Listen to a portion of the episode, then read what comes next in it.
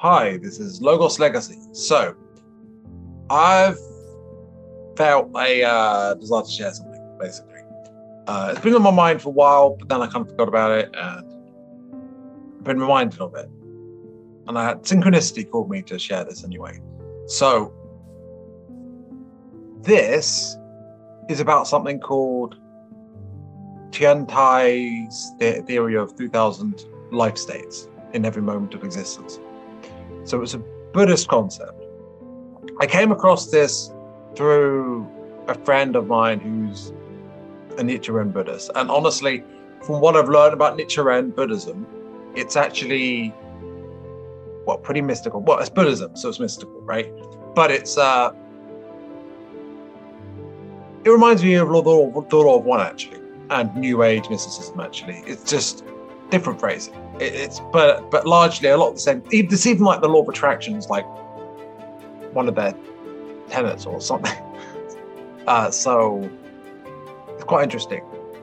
One of the most interesting things about it is that is how they interpret the ten worlds, the the ten basic lives, yeah, the ten worlds, the ten inner worlds, right? Because some forms of Buddhism have this idea that the ten worlds are like these literal different worlds, um, and that when you reincarnate, you eventually reincarnate to higher worlds, like that you start off in hell, and then you keep reincarnating to hunger, and then animality, anger, tranquility, rapture, learning, partial enlightenment, bodhisattva, which I'm pronouncing wrong probably, and Buddhahood, right? And um, I don't doesn't really resonate with me the idea that you literally go to different worlds. Um, and some forms of Buddhism, including Nichiren Buddhism, subscribe to the idea that these 10 worlds are in fact inner worlds within us and our life states. Right? So this is like different mental states or different frequencies in or different frequencies. Like there's a scale, the Hawkins scale is a clear example of these different frequencies, right? And this reminds me of that very much so. It seems like a different way of pointing at the same thing, in my opinion. So yeah, it starts up out with that. so I'll give you like a, a diagram that I drew based on what I, I saw the diagram and I drew it out myself. And sorry if you can't read the writing, or if you're listening to it on audio, it won't be very helpful, will it? If you're listening to this on what, like Spotify or something. No, wait. Yeah, but basically, if you can't see it, I'll just have to describe it. But um, the first section, wait, first section is, I don't know if you can even read this, to be honest. Uh, no, I'll just describe it. I won't, won't show you. So, basically, there's a list of 10 basic life states. Um, and I listed them from one to 10 already. Hell, hunger, animality. So, yeah, wait, I'll backtrack. So, there's hell, which is kind of described as an internal trapped feeling. That's just what I intuit about it. So, it's kind of like shame, the, the state of feeling like in shame, despair, misery, guilt. Just the, the state where you feel like trapped or like pathetic and worthless. I mean, it's a sort of state where people kill themselves or they feel, yeah, it's misery. I'm sure it might be depression. Um, but you, you, I'm sure you know more or less what I'm talking about here. And it's a sort of state that they're describing, right? Um, but it's an internally focused one. Then there's hunger. So what does I say that? Deceives? Desires. Yeah. Desires. Yeah. Um, basically, it's the state of desire. And if I were to have a parallel, you know, to it, it's literally desire on the Hawkins scale. As you don't know, it's David Hawkins, you developed the scale. Consciousness, it goes all the way from shame all the way to enlightenment. Um, you can look it up uh, if you don't know what it is. It's really easy to find. Um, animality is basic instincts, basically. It's like fight, flight, freeze, but in an, you know, not like how the ego twists it to like higher states, like where someone criticizes you and you're like, oh my god. Actually, it kind of is that. It's a basic animalistic instincts in us, right? And that aspect. Um, I would say, yeah, fight, flight, freeze. And uh, yeah, the next one, anger. Um, it overtly relates to anger, but it also relates to when people are kind of fighting each other, hurting each other, but out of a sense of that other people deserve it. And it's this is externally focused as opposed to hell, which is internally focused. Um, and there was some art done by there's some art portraying this done by uh, someone called Ikeda. I can't remember his first name. It's Japanese. It's the other way around, isn't it? But anyway, um, the head of the Nichiren Buddhism, he did some art on it anyway, and it's quite interesting. You might be able to find it. I don't know, but yeah. Um, but it's also a desire to control others as well. Um, and I'd say you could associate this with ego, but you can associate hell, hunger, and animality with ego. Although animality is kind of like, I'd say, even though it's referring to like animals, like given that we're humans, it's like how those instincts play out in humans, right? So the fifth state is tranquility. That these are not portrayed as one is better than the other, and I'm to clarify a bit more on it. Now, obviously, I'm not an expert on this. I'm not a Buddhist per se, but the reason I'm sharing this is I feel called to, and I'm going to explain more why it's particularly this model is so why I like it so much. It's kind of uh, uh okay, okay. So it's kind of like I don't think there's any element that's superfluous in this and yet I don't think there's anything that it's lacking. It's just like a really probably high frequency. I don't know. Really, it's a really good um, diagram. Which anyway, I'll just carry on. Right. So we're currently on the first left-hand column or stage, right? Kind of, and the flow diagram that goes from left to right. And in that stage, or whatever, it's got these ten different states. And the tranquility state is when you're it's a calm, neutral state right? And it's it's kind of described as the the human state in some sense. Um, so it's kind of like it's described as like when you're not feeling any of these other states, it's just a default one, but not like it's just calm. It's not like um, bliss. It's calm. Um, like you're you're not worked up or anything. It's a calm, neutral state, more or less. Um, it's not like great. It's not shit. It's just it is right. It makes it sound like presence, but it isn't. I'm well. You can understand it in comparison to what the others are like, I suppose, because it's kind of like it's not those. So process of elimination. There you go. Great explanation. So um, Six is rapture, joy, fulfillment, quote, heaven, but not, but it's a temporary state of like. So it's kind of like pleasure, but that's kind of under desire, isn't it? So it's more like, okay, something, you get a promotion, you're like, yeah, oh my God, it's fantastic. Or you find out some good news. Um, you win the lottery. I mean, it could be less than that. It could be like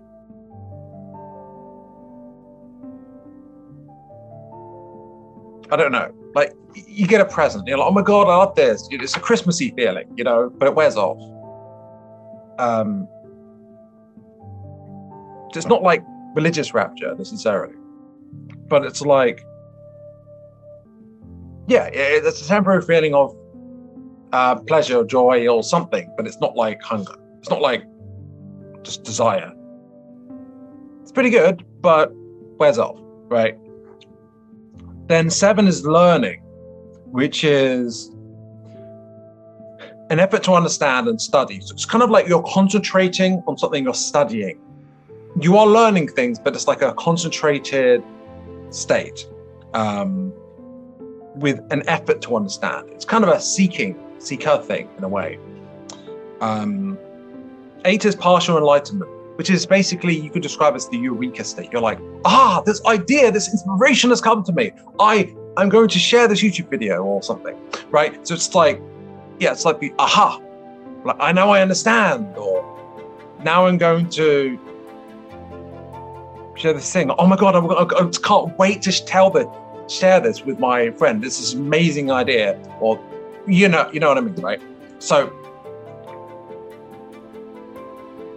then there's the bodhisattva state, which, like, sorry if I'm pronouncing it wrong.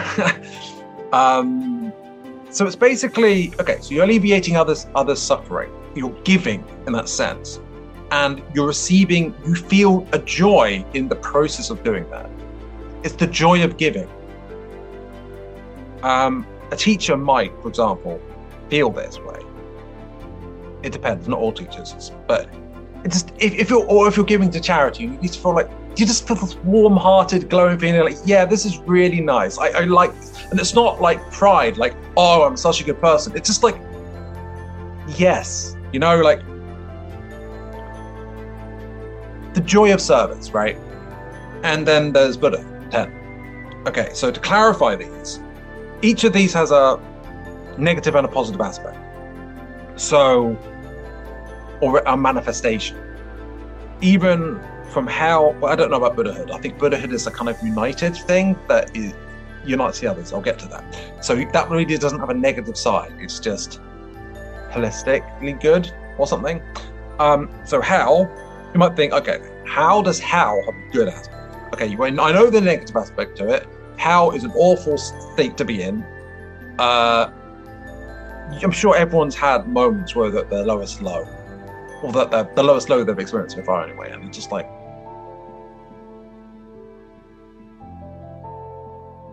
Imagine someone just goes through this nine to five job they hate, and it's really long hours, and they get really tired. They, and they're just like I don't know, that it's almost like going through the motions. It's like, I don't know, that's an example. Or maybe a really toxic relationship where they really are treated a diminished way. And, you know, there's lots of examples of this, but it's, it's misery, despair, and such.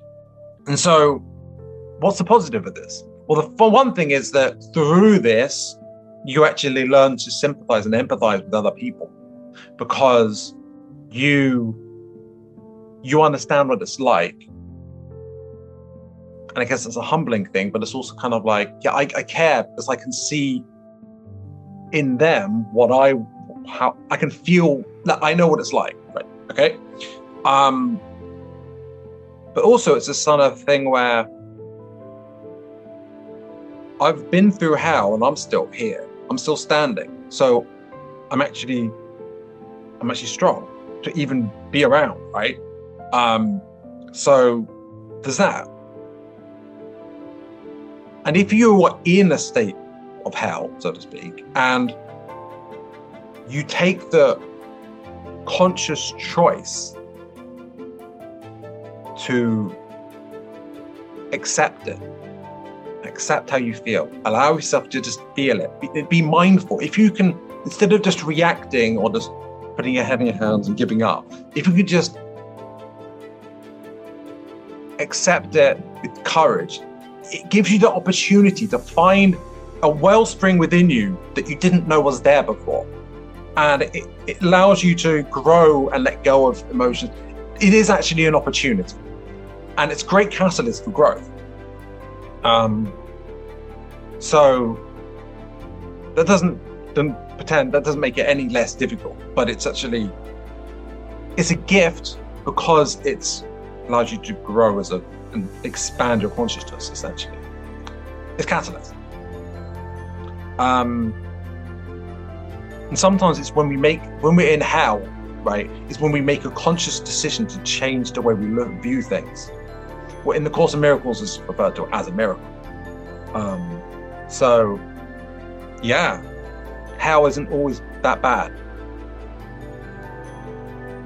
But you can't just tell someone but maybe it will help if you tell someone if you're in hell, like, oh, that you you'll grow from this. Isn't that great? People have to realize that themselves. They need to grow up that themselves. It just it needs to click. There has to be a conscious choice, but a conscious expansion of awareness. So hunger. Um, yeah. Um, desire one hand, there's a positive aspect to desire, you could say, that it feels good when I feel pleasure. Yay, isn't this great? That rush after a snort cocaine, right? that is not what I'll emphasize as the positive desire.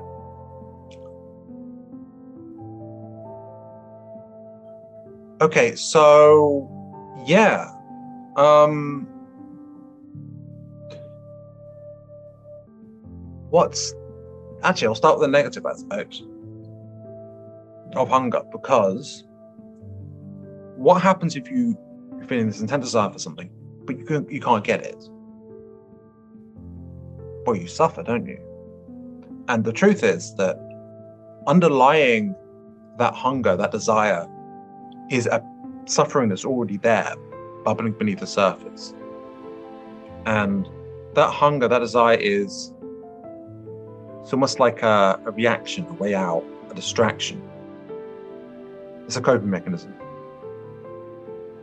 So,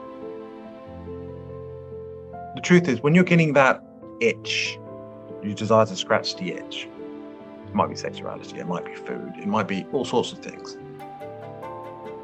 That feeling, like a craving for a cigarette, that that is a suffering feeling. People don't necessarily realize they're suffering because they're so caught up in it. Um, but yeah, it's not pleasant. They're just sitting there like, I want this thing, I want this thing, I want this thing, I want this thing, oh, I want this thing. Yeah, so that's a negative. What's a positive desire other than feeling good temporarily from it? Um, actually, yeah, I don't. Think about that. One it. Okay. What is the positive?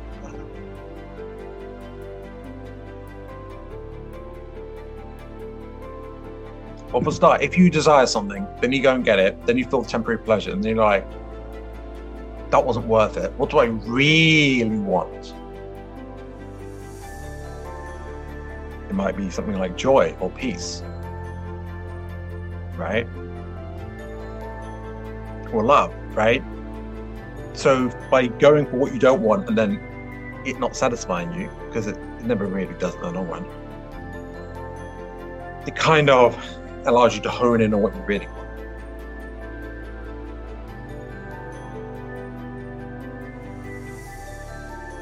And there is a sort of you're living, you are living a full life in a sense by allowing yourself to do these things, right? Because if you're just living in this shameful, forcing yourself not to do this, that, and the other, because those things are decadence, right? So I'm not going to do that like the whole a Puritan, if you're being like really Puritan about things in a forced way. If it's not like if it's just natural, you just don't feel like those things. You're fine without them. You don't desire them. You're good. That's that's one thing. If it's like I must not do it, I really want to do it, but I will not do it. I will not do it. That's not necessarily good, is it? Right? That's kind of like kind of like hell. I don't know if I'm going to pl- say it's one of these states you could say it's anger at yourself, but this system doesn't says that's externally. So yeah, so it's got this desire. Where was I?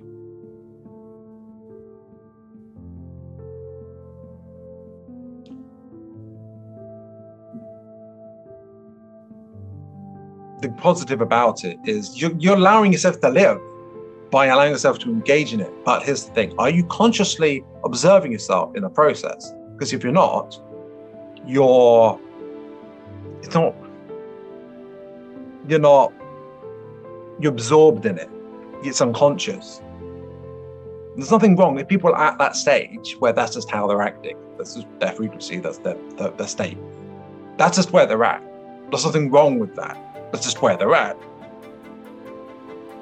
although it's definitely, I wouldn't say better, but if you can be present and observe yourself and mindful while you're engaging in desire or hunger, right?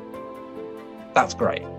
So animal, animal, animality, what's the negative? Um, well, be lashing out at others if you don't get what you want,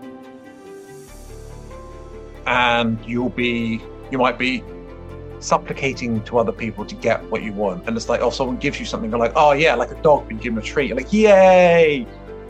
Like, also, you can be manipulated with your animality. The same. You know, the stick carrot thing, carrot stick thing. Um, or like, oh no, what's going on? Something you're, you're scared, right? Now, there's something wrong with these things, the fight, flight, freeze, and the dynamics, and uh, the basic instincts. In fact, they're a key part of our humanity and our life here. Uh, however, when are we consumed by it? We, it's like um, we're not fully in touch with our humanity. We're debased in some sense, uh, and it's okay if someone's in that state or someone's that's just where someone's at. But like, um, we have so much more potential. and we can suffer a lot through the process. So, what's the positive? Well, there's a groundedness to that. If you can, if you can see yourself, if you can be mindful and accepting of that, and just not rejecting that aspect of yourself, but truly just integrating it, you can be an integ- If you integrate that, think of it like a Jungian concept, Carl Jung, integrating the shadow. There's an aspect of your shadow that you integrate. Or integrate so another way of putting it is like, okay, so there's this wild beast and it's the ego, right? What if you get that wild, wild or an aspect of the ego, let's say, and you but it could be a loyal servant, and that wild, ferocious lion could uh, actually be this majestic um, lion instead of like Scar, Mufasa, right? Do you want Mufasa? serving you or Scar dominating you. I mean, it depends what you're into. It's kind of. um, in bed, it might be a different story, but uh, that's your business. So, um, wait, that's a really specific king. Jesus. Sorry, I didn't even realize. Okay. right. Not mine, just to specify.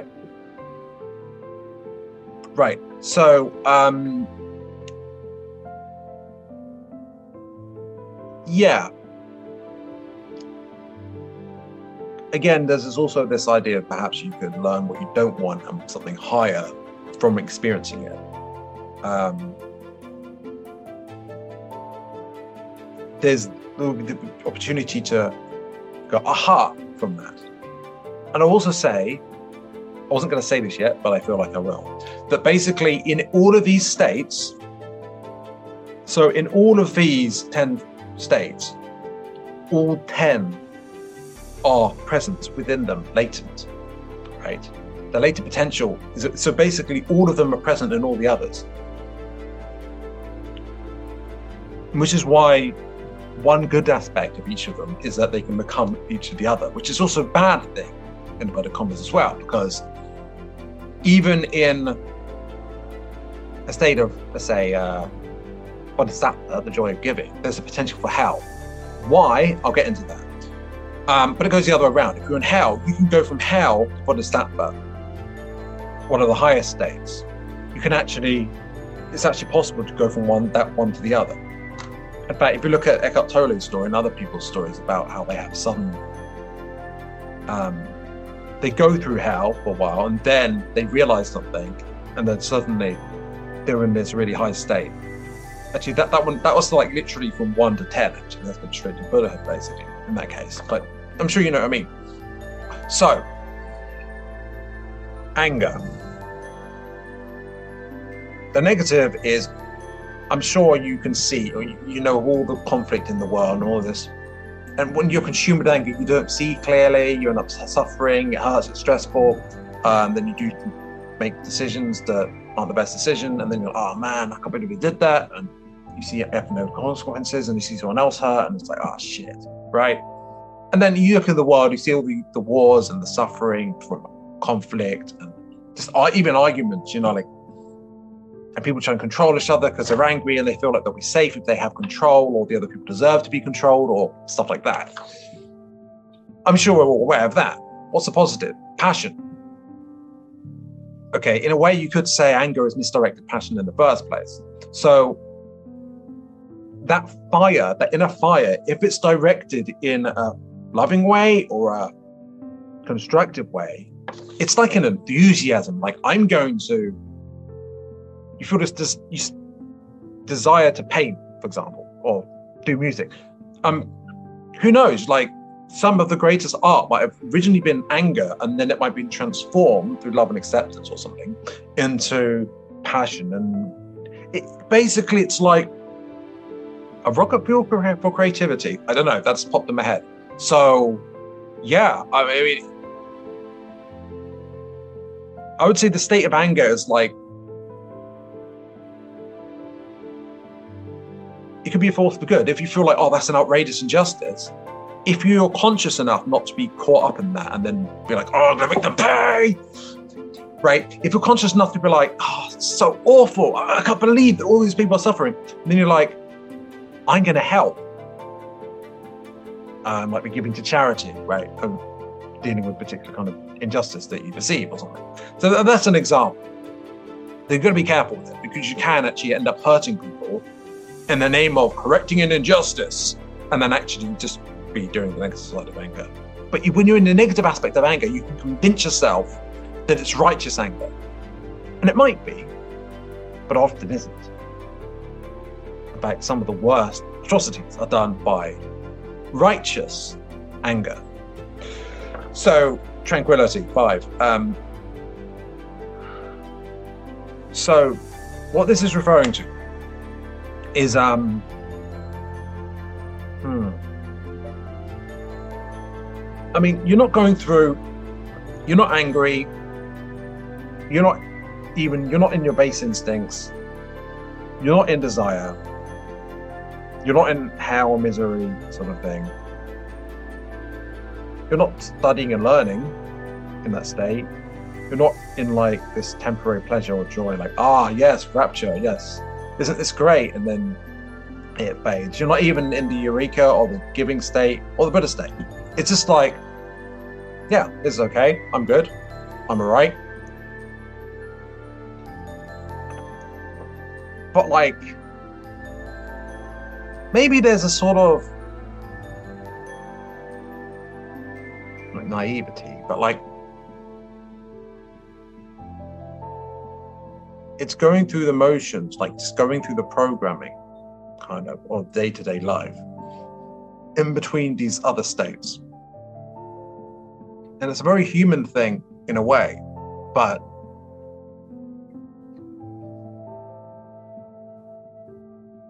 it's a complacent state, potentially. It can be complacent on one hand, on the other hand, it can be a relief. Um, honestly, I'm not going to talk too much about the state. You can maybe look it up because I don't know what to say.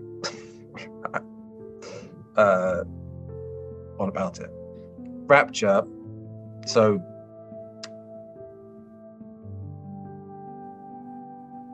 the positive is clear already, I think. But the negative might be, for example, suppose you have this, you might be absorbed in how you feel great and then just walk past a homeless person on the street. Not saying you have to give to them, but that's an example. Or you might, you might be absorbed, it might be, it might be, in a negative aspect, it's like selfish fulfillment and joy. Like joy without love. In fact, a lot of people can really get fulfillment and happiness in their life and they don't really care much about others or at all. It's like a self absorbed, isn't this great? I've got it made. And,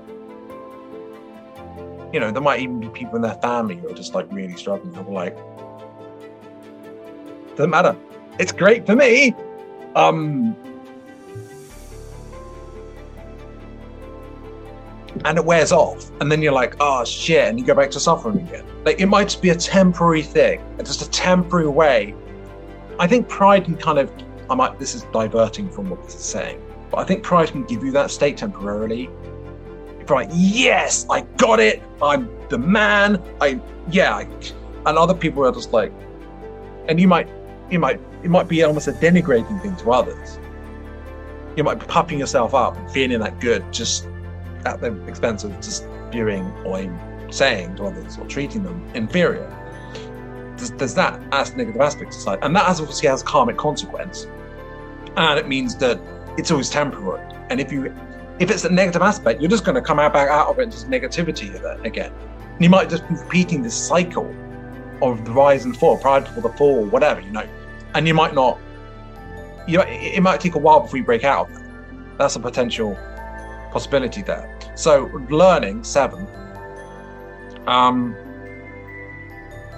you may get so focused that you burn out, or that you get stuck in the details and you sap your creativity and your connection. You get too stuck in left brain mentality, uh, where you like become convicted of that X, Y, Z is true, other people should see it that that's the case. I've learned it. I know it's a fact. It's the truth. It's the way it is. You don't understand that it's that way. I did the research. I studied. I put the effort in. I earned that sense of knowing you didn't. So you don't know like I do. You're inferior, right? Um, I mean, like a spiritual seeker can do this. I've done it. I, have been in the learning state and had the negative aspect sometimes because you're just like, what happens if someone doesn't agree with you, what you've learned, or disagrees with them? You might be like, you might get angry or feel threatened on some level. It might spawn out of that. You might get negative emotions or negative states from that because it's like, or that you might actually not get that love and the peace, the Shakti like sort of that advocate talks about and others. This sort of the loving spirituality aspect that you might get from other states. You might miss out on that because you're just like all about the studying theory about spirituality, for example. But it could be about anything. It's yeah, you can get caught up in the theory of things and not the practice. So be ungrounded as well. That's another aspect. You can be very ungrounded. And if you're not grounded, that can lead your head in the clouds all over the place and you might suffer or not be paying attention. There's all sorts of problems there. Um, but on the other hand, you might genuinely learn new things and genuinely be dedicated and be transforming your life for the better. Or maybe even that knowledge, that understanding might be able to be useful in a way to help other people. Um, and you might feel genuine state of worthwhileness that you've you get fulfillment from it as well potentially or maybe success right so yeah i mean okay so what about partial enlightenment that eureka that aha i see right? Um well i mean the benefits are obvious but the negatives are that you want to share it with other people. And if they don't they're not ready or they don't understand to understand it, accept it, they or they're not willing to, or they're just not on you're just not on the same wavelength. But you're so excited, like, let me explain this thing, and you might be shoving it down their throat. Not even you might be excitedly doing it, or you might be annoyed that they don't want to hear it and be like, no, you should want to hear it. Right? Um or just like, well, why don't they understand like the way I do? Or like, oh, they don't have the realization that I have, right? it's a bit like the what I was saying with the negative side of learning, but like I had this idea, I had this insight, now I knew better than them, right? You can get prideful about it if you're not careful. So there's a negative there.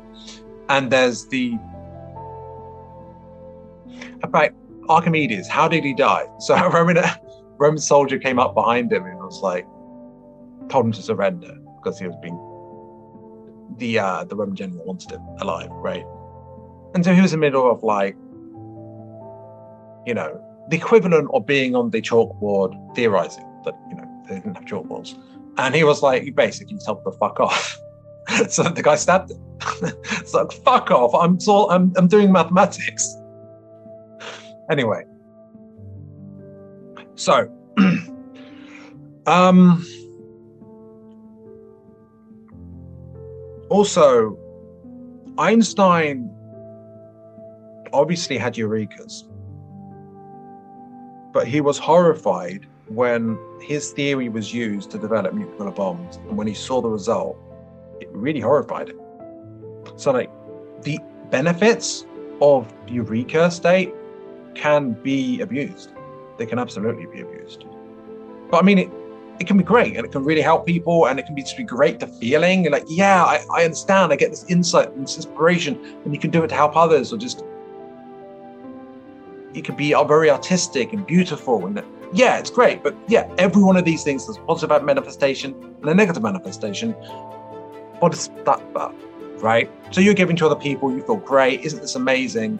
But what if you just keep giving without a proper boundaries? You just keep giving and giving and giving and draining yourself, draining your cup until the point where you're exhausted. What if you feel that you have to? What if your programming says that you're not worthy unless you just give, give, give, give, give, give, give? Or there might be various reasons why you might give too much or give in an unbalanced way or just be too generous with people and then people take advantage or you might even give in a way where people are actually using that to harm others and you're just not paying attention or not.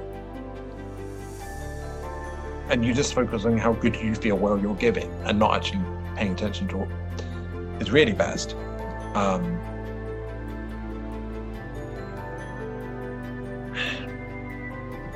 Yeah. So, and if you drain your cup, eventually you might get into hell or lower states. Or you might not even realize what's wrong. You're just so used to just giving, giving, giving, no matter what. And yeah, giving's great, but it's what it giving, receiving, right? That's what it's really about. When it's because if you're not loving your, if you're not, if you're giving in a way that drains your cup, you're actually not loving yourself, right? And you're not treating yourself with due respect. You're actually harming yourself. Um, and that can be a manifestation of not loving yourself and not feeling yourself worthy of being or receiving gifts or from yourself or others. And that's another thing. You might turn people away when they're giving to you. It's like, no, no, no, I'll just keep giving. I, that's all I need to do. Um, but yeah, it can be great and compassionate. It's just you might resent other people if you give too much. So you might give too much and then resent it. It's like you're setting yourself up for failure or for, for suffering and then blaming others for that. And that can be a cycle that you go through. Because uh, people often do that, that they kind of they create a situation that they then complain about without realizing they created the situation. Um, reminds me, yeah, it's like I suppose you you're really generous with someone, unless you're in a toxic relationship, for example, you just keep giving, giving, giving, giving, giving in many different ways. And then like it takes its toll on you, you start lashing out or going through suffering. And then you're and then you blame yourself for how you're acting without realizing why. And then to make up for it, you give, give, give, give, give. That's just an example, right? Then the Buddha state doesn't really have negative. It's just it.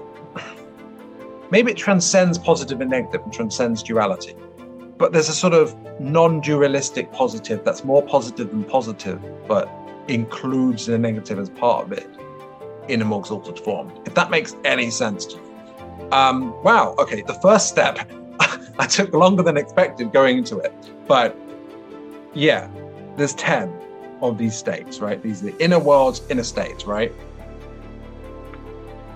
Okay, so, but then there's actually 100 states because in each of these states, you get each of the 10 states. So that's mutual possession of the 10 worlds. That's stage two, one step right. Of, uh, right, you kind of see it flipped, I think, don't you? So, yeah, one step, the next step in the flow diagram, going along horizontally. Yeah, mutual possession of the 10 worlds. So each of these worlds contain the other 10. So that's 100. And I would add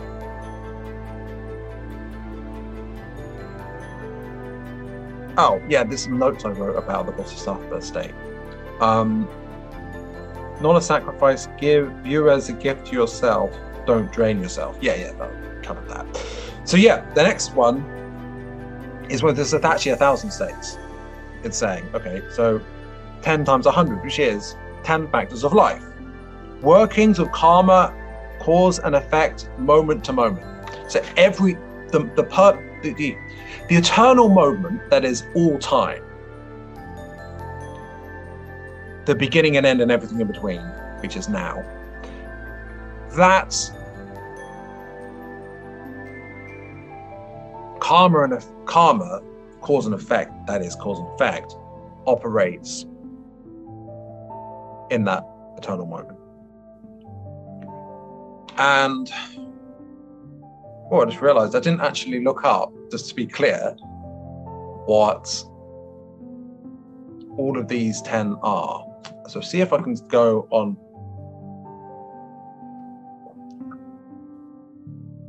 on the top of my head, but yeah, we'll see. Actually, I'll be back.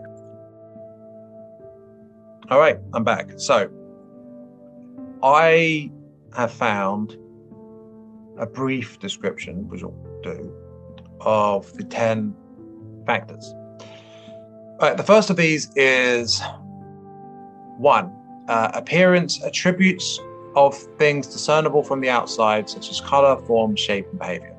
So, yeah, that's pretty self explanatory. Um, two, nature, the inherent disposition or quality of a thing or being that cannot be discerned from the outside. Tai characterizes it as unchanging and irreplaceable. The nature of fire, for instance, is unchanging and cannot be replaced by that of water. He also refers to the true nature, which he regards as the ultimate truth, or Buddha nature. On one hand, it kind of reminds me of uh, the Platonic forms in some sense, but there's a, like this initial template and then there's the manifestation of things. But and that's the this the nature of something, the way it works, or something like that. Yeah, um, I think that sums it up. I think it's pretty clear what it is. And of course, the true nature is the Buddha nature, and these are just manifestations or offshoots of that. That's my interpretation. Three, entity. The essence of life that permeates and integrates appearance and nature. The first three factors describe the reality of life itself. So, yeah, the first three net appearance, nature, entity, the reality of life. Right.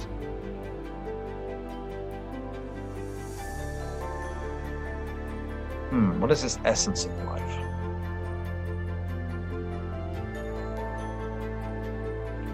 Oh, right. Okay. When I was talking about that template that things are based on, I think that's the template, let's say, the platonic form, let's say, is kind of like the entity, the essence of life that permeates and integrates appearance and nature, right?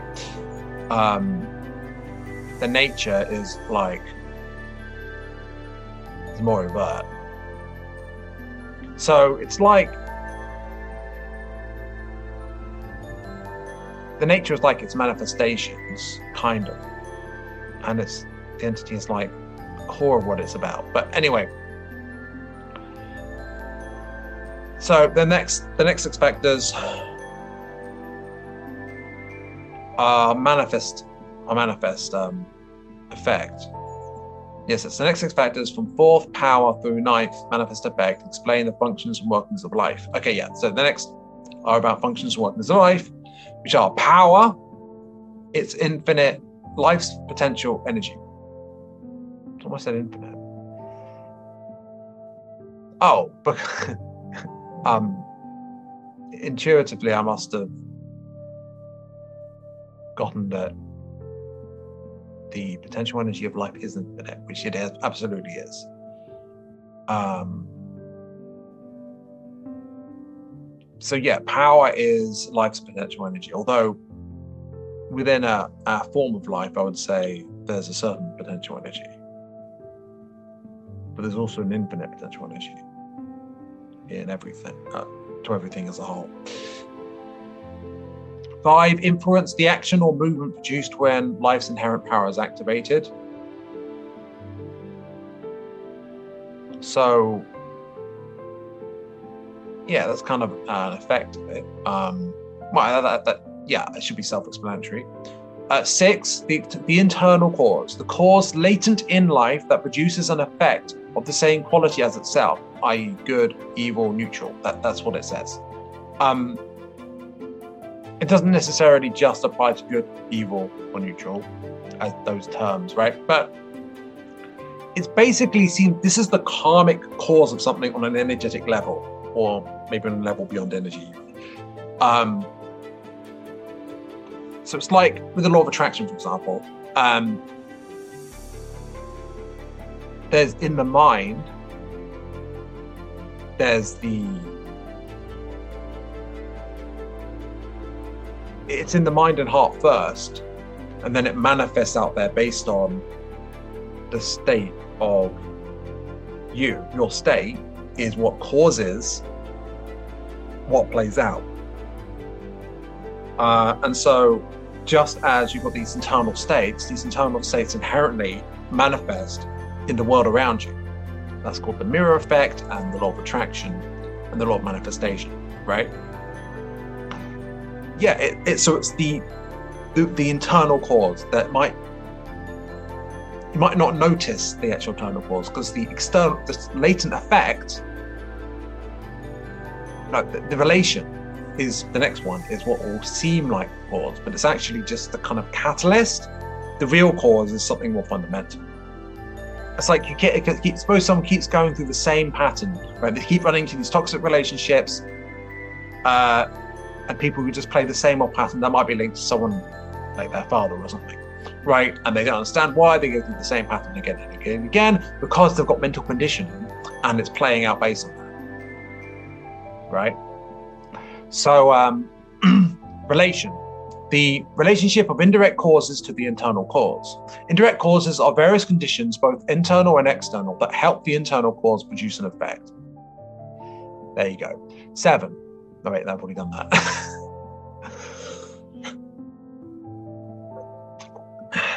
Latent effect. The effect produced in life when an internal cause is activated through its relationship with various conditions. So yeah, this is this the catalyst that seems to be the cause, but it's not the internal cause. There's the effect of that. How what what seems to result from that. But this isn't the manifest effect, that's nine. No, this is the hmm.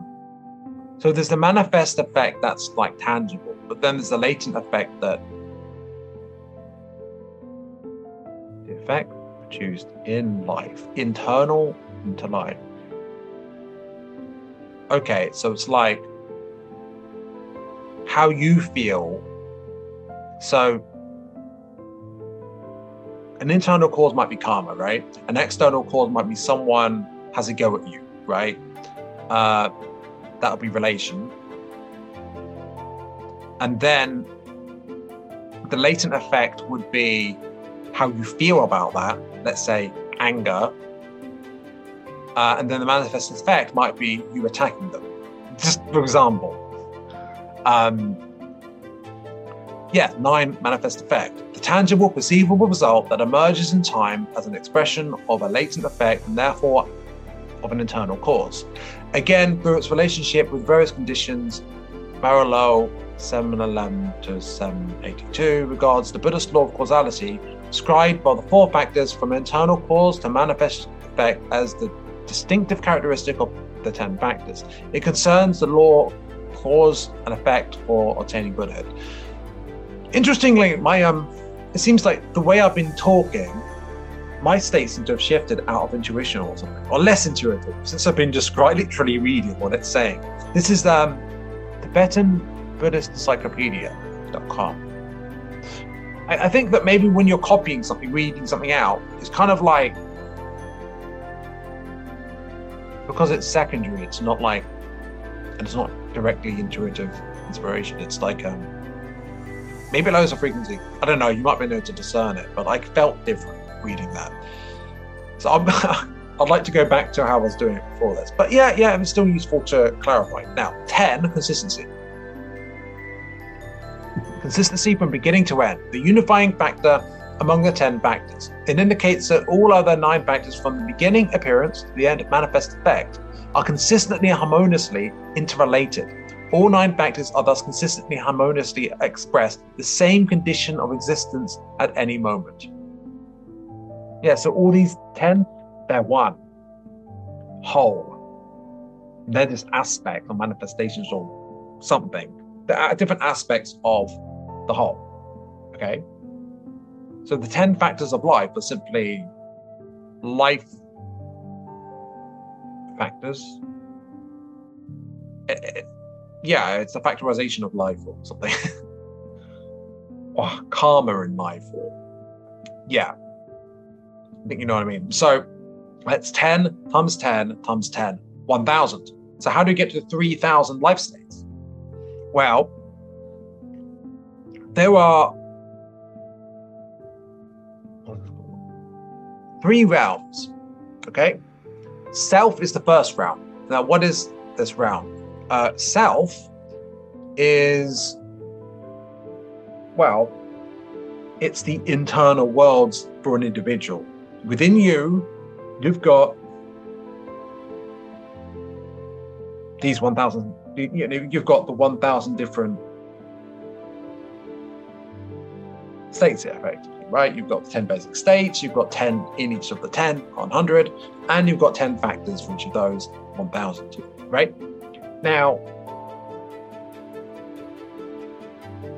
that's in individually, and in each individual self, you've got that.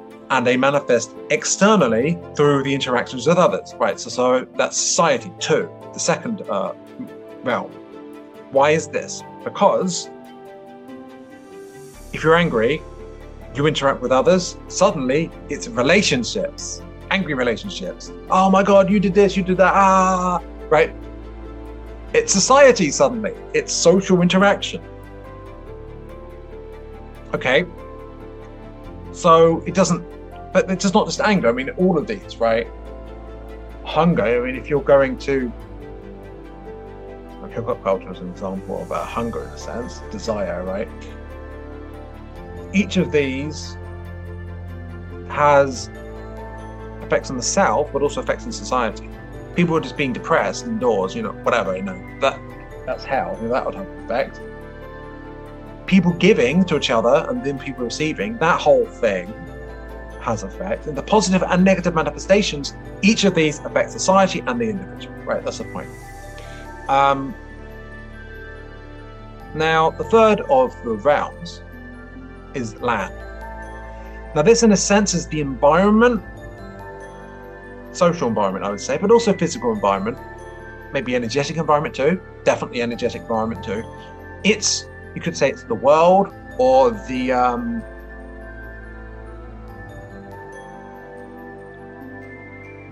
it's basically, yeah, it's kind of like there's, there's the individual manifestation of it, then it's social, but there's also the whole it could be the whole world. It could be our galaxy. I, look, there's different levels of it. But the point is, yeah, it's like let, us say for simple, for argument's sake, um, the state of the world of Earth. Um, it could be on a more. It could be on the level of a land. Like this is Nichiren Buddhism you can imagine, like, say, oh, it's Japan during feudal Japan. Like, the state of Japan at the time manifested all of these, what have, you know, the 10 basic life states, the 10 worlds, the factors of life, in self and society, manifesting from within out,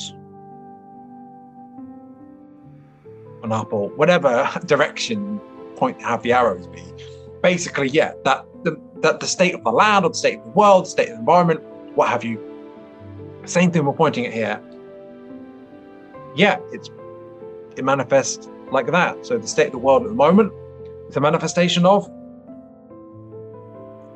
it would count on the land. And okay, so this at this point, this is really actually the point of my actual video. Now, first of all, just even explaining this, I'm sure it's helpful. But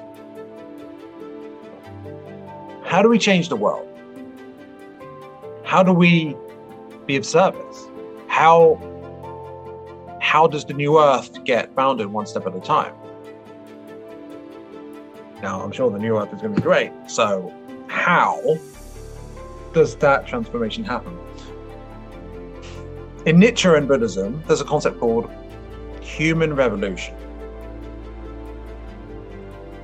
So, human revolution is putting this into practice in everyday life. Self, society, and land are transformed this way. So, we, we can have all these ideas about and plans about how we're going to help. Well, we're going to. Oh, some people have these protests about this and the other, about certain uh, measures that have been put in place, and how we don't like that. There's various things about plans about you know they might get people setting up some commune, uh, new age commune or something uh, there's all sorts of ways in which people try to change the world externally to improve it. And I'm not going to say that that's bad or anything.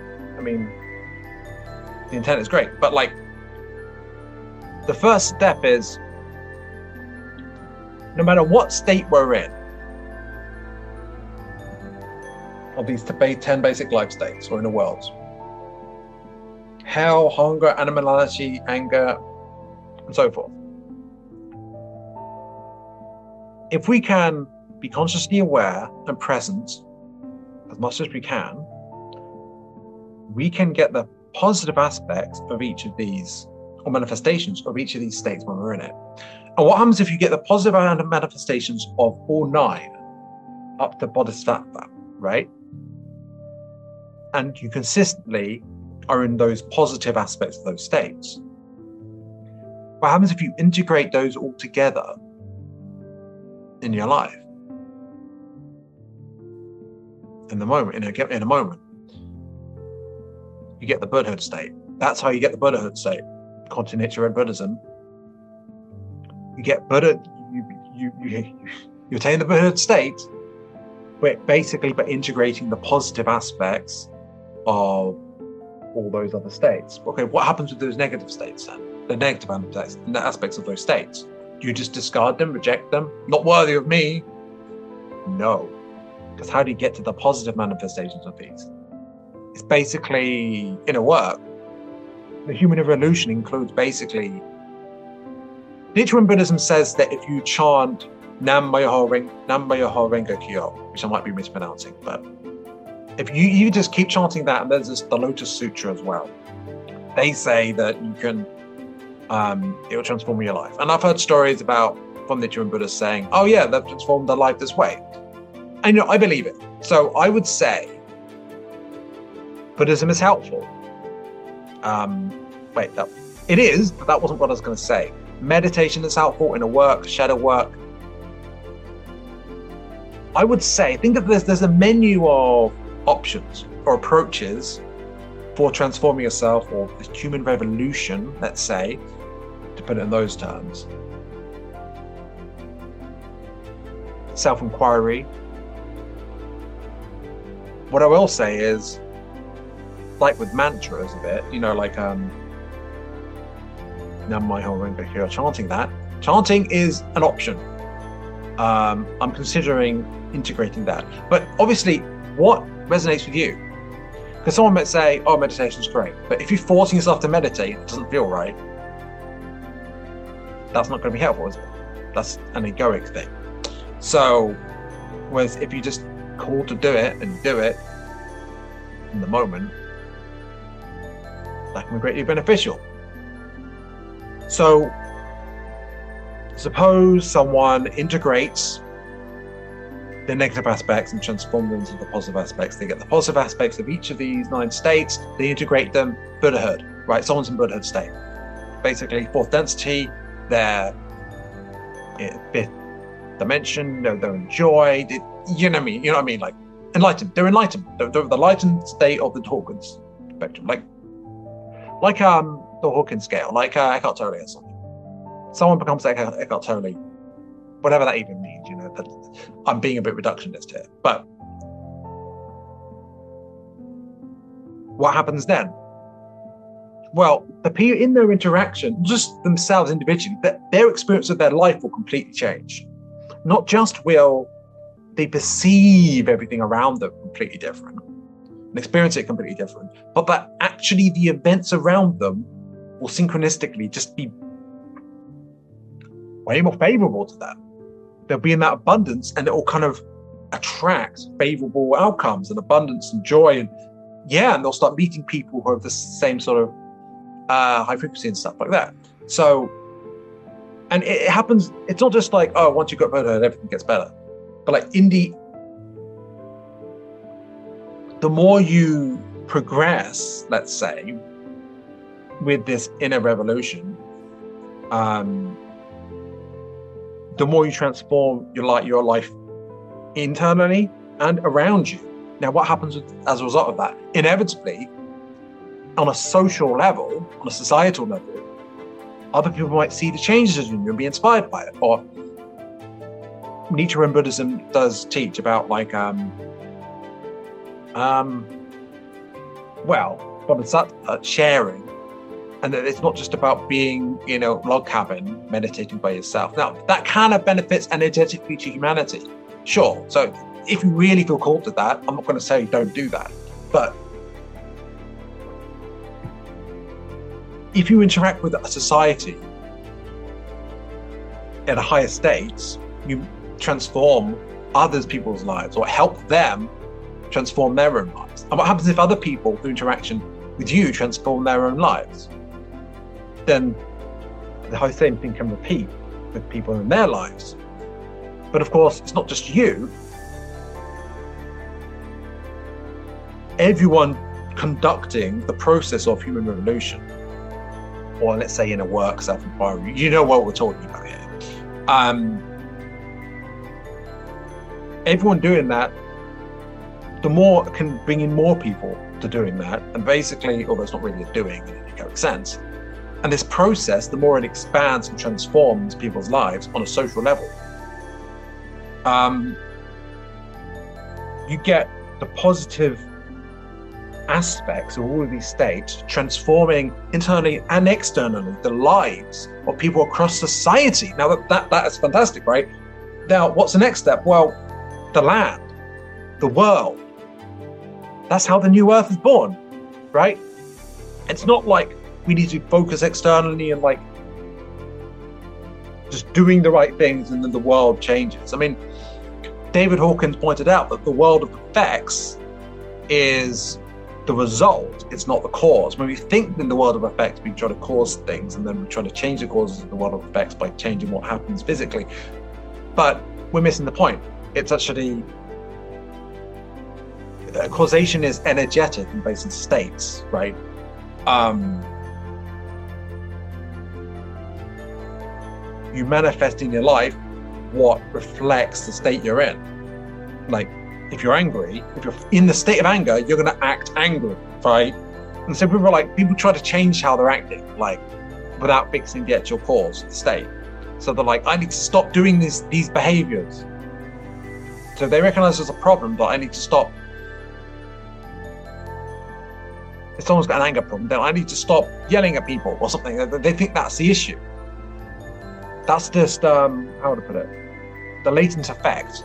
So people try to change the latent effects without actually looking at the inherent cause or the other or the aspect of the nature or of their um what's going on there. Oh, I'll point out maybe this is covered in for power, but I've I remembered something about power, which basically fourth of the ten factors of life, which basically that each of these, each state has a, a sort of power of its own that like, like there's a fieriness, metaphorically speaking, to um, anger, for example. I just thought I'd mention that. So, um, yeah, so the basic point is we can have all these plans about how we can change the world what new things we're going to do, what new projects, how we can reform government, and so forth. Okay. Now, there's nothing wrong with that. That's great. But what does that come from? It comes from the, the 10 basic states of the inner worlds. Change and true causation as well comes from the states within people. Now, other it's the interaction of people with those internal states. But since we're collectively one anyway, it's internal. But the internal, the collective, which is the internal of each individual at the same time, um, these inner worlds. We transform within, we transform society, we transform the world. It really is that simple. Now, we can have all these complicated plans and ideas about like awakening and how we serve and how, or whatever, about how we help people. But if we focus on transforming our internal state, the inspiration will come and we will see, we will know through inspiration, we'll be given intuitively understanding about the next steps and the next step and what to do in the moment, right? We don't need to plan it all out, think it all out. Not that thinking is something we shouldn't do, period, but we need to focus on what within first.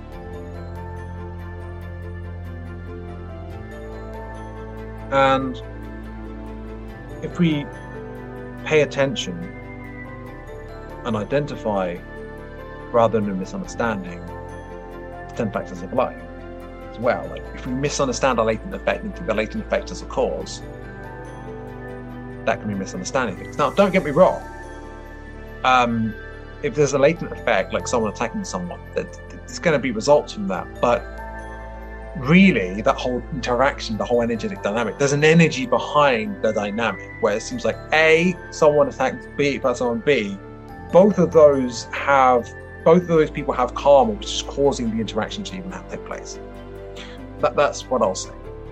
Um, and yeah, understanding this can be helpful, but you don't really need to focus on, honestly, you can just focus on transforming, doing inner work, basically, and self inquiry. Practices like meditation if you're called to them and when you're called, not forced in any way. Yeah, the, the internal, the great work, the internal work, the transformation, transformation, the human revolution, right? That's how we change the world. No grand plan, we just, although there is, but that's that's for um, that's like a higher self thing or whatever. we don't need to worry about that. It's just like inner transformation, transform ourselves, and we can transform the world through that. Not individually, but together with others. And that's how people unite together as well, rather than being in separation. By transforming within so that we're not putting barriers between us and others. And so we can inspire others to make that transformation as well. So, so yeah, um, it really is that simple, despite how long it took me to explain it. so thank you for um, listening till the end, if you did. Yeah. So um, have a nice day and uh I wish you well.